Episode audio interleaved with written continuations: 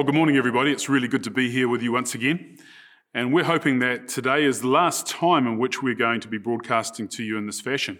We're hoping that the 14th, next Sunday, is going to be a time when we can all get together and resume church life as normal. So it's very exciting to be able to see this, this whole COVID time coming to an end.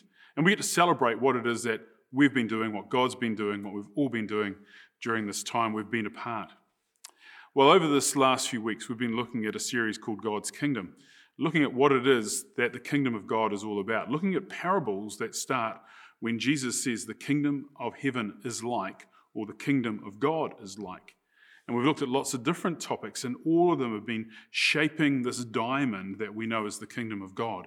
Each, each sermon has been like cutting a face on a diamond to give it something that really resonates and shines with what it is that's on the heart of God.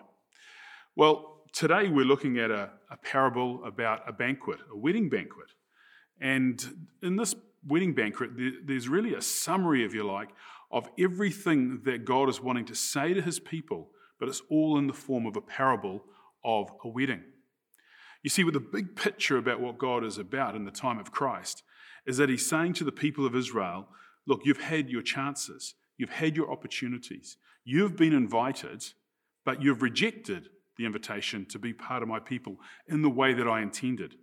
And so I'm going to make room now for the Gentiles. I'm going to invite people who normally would never have been invited into this whole occasion, and in this case, a wedding. And so, what I'm going to do this morning is I'm going to go through this parable, which illustrates something very familiar to us a wedding. And in doing so, we're going to see how it is that God has shown his people how he's initiated opportunities for all of us to be invited to be part of his kingdom, how some people have rejected this, and yet this has made room for others. Uh, in Romans chapter 11, we get to see there that the Apostle Paul talks about a, um, an olive tree which represents Israel. And part of the olive tree has been cut away because people have rejected, the people of God have rejected the things of God. And then Paul goes on to say that the wild shoots have been grafted in. These are the Gentiles. These are people who were not Jews. And so this parable illustrates this whole mega story of God's goodness, of his judgment, of his love, and his grace. So this morning, I want you to turn to Matthew chapter 22, and we're going to look at the first two verses, uh, 2 and 3.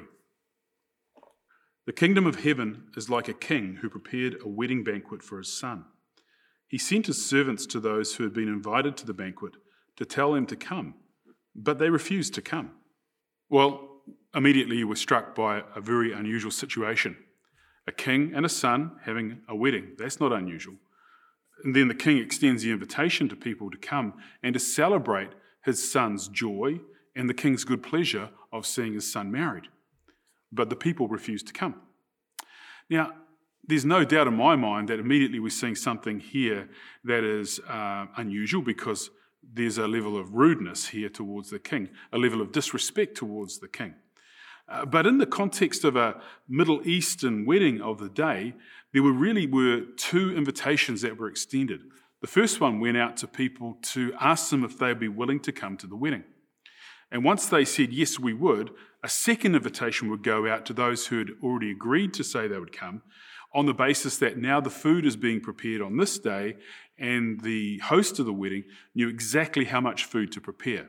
So it was a two stage invitation, and this allowed for there to be a good provision of the right food at the right time and nothing went to waste. So, pretty, pretty easy to understand.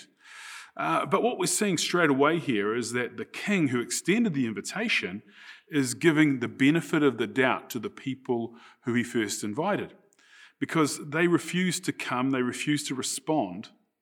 And it's a little bit like if I was to send a wedding invitation out to friends to uh, be invited to, say, one of my, my family's weddings, and going, mm, this didn't seem to go so well. Maybe the mailman got the invitations lost. Maybe the Facebook message that I sent out didn't work. Maybe the messenger in this case got the messages totally confused. And this is why we're in a scenario where the king is saying, I'm going to give this another go. But what we've got to realize, of course, is that to be invited to a wedding is a huge privilege. It's a huge privilege because uh, to be invited is, um, is, is to be acknowledged and to be honored as a, as a person of, of importance in that other person's life.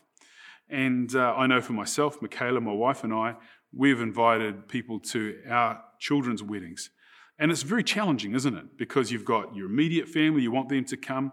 You've got friends, old friends, new friends.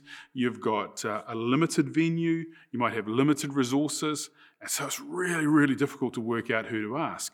And so in this situation, the king has a limit to who he is going to invite. But these folks all turn their back on him and disregard the invitation. So what happens? The king goes down the next track and invites these same folk again. Let's read the next two verses and see how this works out. Then he sent some more servants and said, Tell those who have been invited that I have prepared my dinner. My oxen and fattened cattle have been butchered, and everything is ready. Come to the wedding banquet. But they paid no attention and went off, one to his field, another to his business. Amen. Well, we get the sense of immediacy now because the king has sent these servants off saying, Listen, the food is ready. And I know you didn't respond last time, but I'm just giving you the benefit of the doubt. That's called grace. I'm giving you the benefit of the doubt on the basis that this invitation that I've given you is an exceptional invitation. It's to dine at the king's palace, it's to celebrate the wedding feast of the son. And so everything's prepared, the best food is laid on, and now I'm expecting you to come. But they don't care. They're too busy going about their own business, literally going off and working in their fields, ignoring the fact that there's this great celebration going on that they've been invited to. Furthermore, there are people going off and just carrying on their own matters of business, maybe opening their shops, maybe working at their trades. And in doing so, they're just completely disregarding what has been a gracious invitation from the king, a very self centered attitude, you'd say. And why would you reject the invitation from someone who is supposedly a king? A king who seems to be gracious enough to include everyday people in the celebrations of his family. So, this king doesn't come across as a mean, nasty, uh, hard hearted guy, but rather somebody who's wanting to embrace and include and have a celebration here. And you think, wow, that rejection's really bad. But guess what? It gets worse. So let me read to you from Matthew 22, verses 6 to 7. The rest seized his servants, mistreated them, and killed them.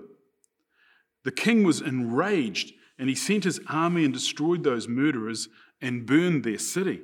Well, this has gone from bad, it's gone from insulting to murder. It's gone from bad to worse. I don't think it gets any worse than this. The level of escalation there, uh, a simple invitation from a, a king to people to come and attend a wedding. And of course, this is where the story gets interesting because, of course, this is not about a wedding. It's a parable. It's a parable, it's a metaphor, it's an illustration that describes the relationship that God has with his nation, Israel, his people, Israel. And of course, this wedding is really an invitation to come and be a part of the celebrations of what it means to be the people of God. And the king's son, whom we know as Jesus, has come into a time where he wants to be celebrated for what it is that he brings as he fuses together God's kingdom with the people whom he's called to bring together as one. And so here we find what the, the true meaning of this whole parable is about. Here, Jesus is describing the relationship that God has with the people of Israel. He's saying, Listen, I've invited you to the best thing that I can, I can bring to you. But you've rejected me not only once, you've rejected me twice. And in fact, you've rejected me many times, even to the point where the servants that I've sent, the prophets, the priests, the leaders that I've sent to you, you have killed them. They've been my messengers, inviting you into something wondrous, something beautiful, but you have killed them. And so, therefore, because of this, you have suffered judgment over the years. And Israel's history is full of these stories of God's judgment coming upon them because of their bad behavior. But this is also a story, of course, that looks forward. And we know that 40 years after Jesus' ministry, that Jerusalem and the temple, which was beautifully built by Herod, gets destroyed. And the nation of Israel is totally ruined 40 years after this time when Jesus speaks. And so, what we find here is that this, this wedding now is, is over, isn't it? Well, it appears to be over. If, you've, uh, if, you, if instead of having a feast, you've got bloodshed and murder, well, I would say that the wedding feast is over. But it's not. And this is the surprise. Why, why would it not be over? Well, it's not over because the wedding feast still has the intention of its original purpose. The intention of the wedding still maintains its original purpose, and that is to celebrate the Son, to celebrate the goodness of the King. Just because people who were invited rejected it, murdered people, that doesn't take away the heart and the intention of the invitation. And so Jesus is trying to describe this to us in such a way that reminds us that our behaviors are our behaviors. God's choices, God's grace is still his grace. And so we find ourselves now looking at this, this king and the son saying, Hey, you're, you're gracious now. Your graciousness now is way beyond anything that we would have ever imagined. It's a, it's a kindness that reflects something bigger than what we would normally see at a human level, at a human response. So, this, this invitation from the king is something we look at and we go, okay, he wants to carry on with the wedding, but who is he going to invite? Who's he going to invite? He's invited his nearest, his dearest, his closest. In this case, the nation of Israel, people who have been in a covenant relationship with him for centuries. And again, they've rejected him. So let's look at the scriptures and we find out who gets invited. And this is where the story starts to get really, really interesting. Let's look at Matthew chapter 22, verses 8 to 10. Then he said to his servants, The wedding banquet is ready, but those I invited did not deserve to come. So go to the street corners and invite to the banquet anyone you find. So the servants went out into the streets and gathered all the people they could find the bad as well as the good, and the wedding hall was filled with guests. Amen. The wedding hall was filled with guests. So the king got his wedding, the son got the ceremony, but the people who were gathered were from everywhere. Go out into the highways and the byways, is what some of your, your Bibles will be saying based on your translation. But here the servants are told to go out into the streets. And we're told that they brought in the poor, people who would normally be rejected. Uh, we're told that they bring in those who are unwell. We, we see people who are from diff- different nations. We see people who are uh, criminals. And we pick this up in Luke's gospel. He does a very similar uh, record, takes a very similar record of what Matthew records here. So the diversity of people around this table now is mind blowing. It's not just the nation of Israel. It's not just the righteous. It's not those who have specialized in cleaning the outside of the cup, so to speak. But these are people who have been rejected by the nation over years. These are the people whom God's people have said are not worthy. And guess what? These people are you and me because of this wedding feast, because of the nation of Israel rejecting their God, rejecting their king, rejecting his son, this has allowed us, the Gentiles, to be grafted into this story. And we don't have to have it all together to qualify. What we need to do is just to simply say yes, and we are allowed to come into this wedding feast. So it's, a, it's an amazing picture, isn't it? A real shocking picture in many respects because it shows who it is, is allowed, that's allowed to actually be part of the kingdom. In the book of Acts, we get to see this outworked time and time again. We find the, uh, the Samaritan people are being told that they can come into the kingdom. The Samaritans were hated by the Jews because they had all their theology and doctrine all wrong. So, so, so these are the people who, who didn't think about God correctly. They were invited in. And then we find that uh, Philip, who was one of the disciples, uh, he, he has a conversation with an Ethiopian eunuch. Okay, so somebody of different nation, different color, different religion, uh, obscure sexuality to say the least. And Philip baptizes him. Wow, this is the banquet being outworked. And then Peter talks to Cornelius' household, a Roman centurion somebody who, again, was far away from the kingdom of God politically, but God caused him to have a revelation of who God is as the Holy Spirit fell upon his household. And so, once again, the banquet hall of the kingdom, the wedding feast of the kingdom, is being filled up again. And we get told that anyone is allowed to come. The invitation is open. And this is a picture, isn't it, of the beauty of the grace of the kingdom of God. When we are asked and invited by Jesus, we don't have to stop and look at ourselves and measure ourselves as to whether we're good enough or not. And so here we have a wonderful end to the story of the banquet. But it's not the end. There's a twist in the tail of the story. And this is something that, uh, that gets us all by surprise. But you will see why it's a necessary twist. And uh, let's have a look now at Matthew chapter 22, verses 11 to 13. But when the king came in to see the guests, he noticed a man who was not wearing wedding clothes. He asked, How did you get in here without wedding clothes, friend? The man was speechless. Then the king told the attendants, Tie him hand and foot and throw him outside into the darkness, where there will be weeping and gnashing of teeth. For many are invited, but few are chosen. Amen. Well, it seems that there were standards there after all. Anybody could come, but you are, after all, going to the king's palace. You are, after all, going to the king's son's wedding. And so, therefore, out of the privilege and out of the responsibility that you have now upon you to attend this, uh, the king is saying, Look, um, don't just step all over my grace. Don't treat this like some sort of cheap meal, some, some sort of uh, throwaway dinner. This is not what it's about. You're invited, but this invitation, this grace, is going to change you. Some years ago, many years ago now, when I was living over in the UK, um, friends of ours got to go to a garden party at Buckingham Palace. And uh, they got all dressed up and off they went. And I said to them after they returned, you know, I said, How did you get to go to the Buckingham Palace garden party? And they said, Oh, it was easy. We invited ourselves. Well, how does that work?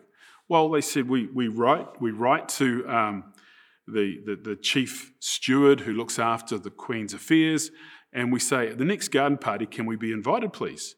And so we were duly sent an invitation. But in the invitation, we were told how it is that we should dress, uh, how we should arrive, how long we were allowed to stay, etc., etc. And so I thought, well, this is a really interesting invitation, isn't it? You invite yourself on the basis of the fact that you're invited. Uh, but there's only one condition, really. You've got to wear the right clothes. Out of what? Out of respect for the fact that you have received an invitation based upon your asking for that invitation to be sent to you. And this is very much what this parable is about, isn't it? Very much what the kingdom of God is about. We've been told by God that we can invite ourselves to be part of the wedding feast. And when the invitation is extended, when we turn up, we should be treating that with respect. So, this grace, this favor, this undeserved favor, should be treated with respect. Um, and, and this little slogan that I've got here for you to see says, Our response to God and His grace determines whether we're worthy of this grace or not. Now, that sounds like a bit of a convoluted statement, but um, let, me, let me put it in a really simple way. Imagine if a, um, a wealthy father bought his teenage son a very expensive vehicle. How would we know whether that son was worthy of such a gift. Well, it would be all about the way that he respected the gift. If he went out and uh, smashed, trashed, and crashed that vehicle, uh, treated it like a, uh, you know, a mobile pizza booze joint on wheels, uh, didn't look after it, just drove it crazy, smashed into things, you'd say the gift was given, but he was not worthy of it. And so the illustration that Jesus uses about the parable and the man who wasn't dressed well is a very powerful one and a very appropriate one, isn't it? Because it tells us that he took the invitation up. He was happy to eat at this table of grace, eat in the king's presence, eat in the presence of the son, but he just disregarded it. He had no respect for it at all. And, um, and so I think that's a huge illustration to us about what grace is all about. You see, the grace of God will transform your life. And if your response to grace isn't transformational, then you haven't responded to the grace in the way that God wants you to. And thereby, uh, disregarding God's grace, you effectively ask yourself to be uninvited from the king's table. And so, once again, the very simple nature of this story, talking about a wedding, is loaded with history, loaded with stories that we can relate to, but loaded with profound understanding of what it means to be a follower of Jesus. You see, the kingdom of God is an open invitation. It's an open invitation for all of us to taste and see that the Lord is good. It's an open invitation for every one of us to come into the King's presence, to dine at his table, to celebrate the good things that his son Jesus has given to us. At the same time, we don't, cheat, we don't treat this cheaply. We don't turn this into a cheap grace, but rather a wonderful grace. And so I'm going to I'm to finish here because this, uh, this story is, um, is complete in itself. But uh, by way of finishing, um, I'm going to just draw you in to my family life a little bit. You see, last weekend, uh, our eldest daughter, Brittany, got married to Nick. And um, for me, for my wife, in these unusual times, it was a, a, a fantastic event to be part of, a time of celebration, a time when we could invite just a few close family members because of the, the number limitation that we had. And we got to celebrate um, the, the, the, the, the marriage of our eldest daughter to Nick. And it was a wonderful occasion. And I'm very pleased to say, of course, that uh, everybody who's invited attended and uh, we got to celebrate in the best possible way. So I'm just going to leave you now um, with a few photographs of that day that allow you to see just how special a wedding is and remind you once again of the beauty of the wedding and the beauty of this parable and all that it means to us as we're invited to the King's table.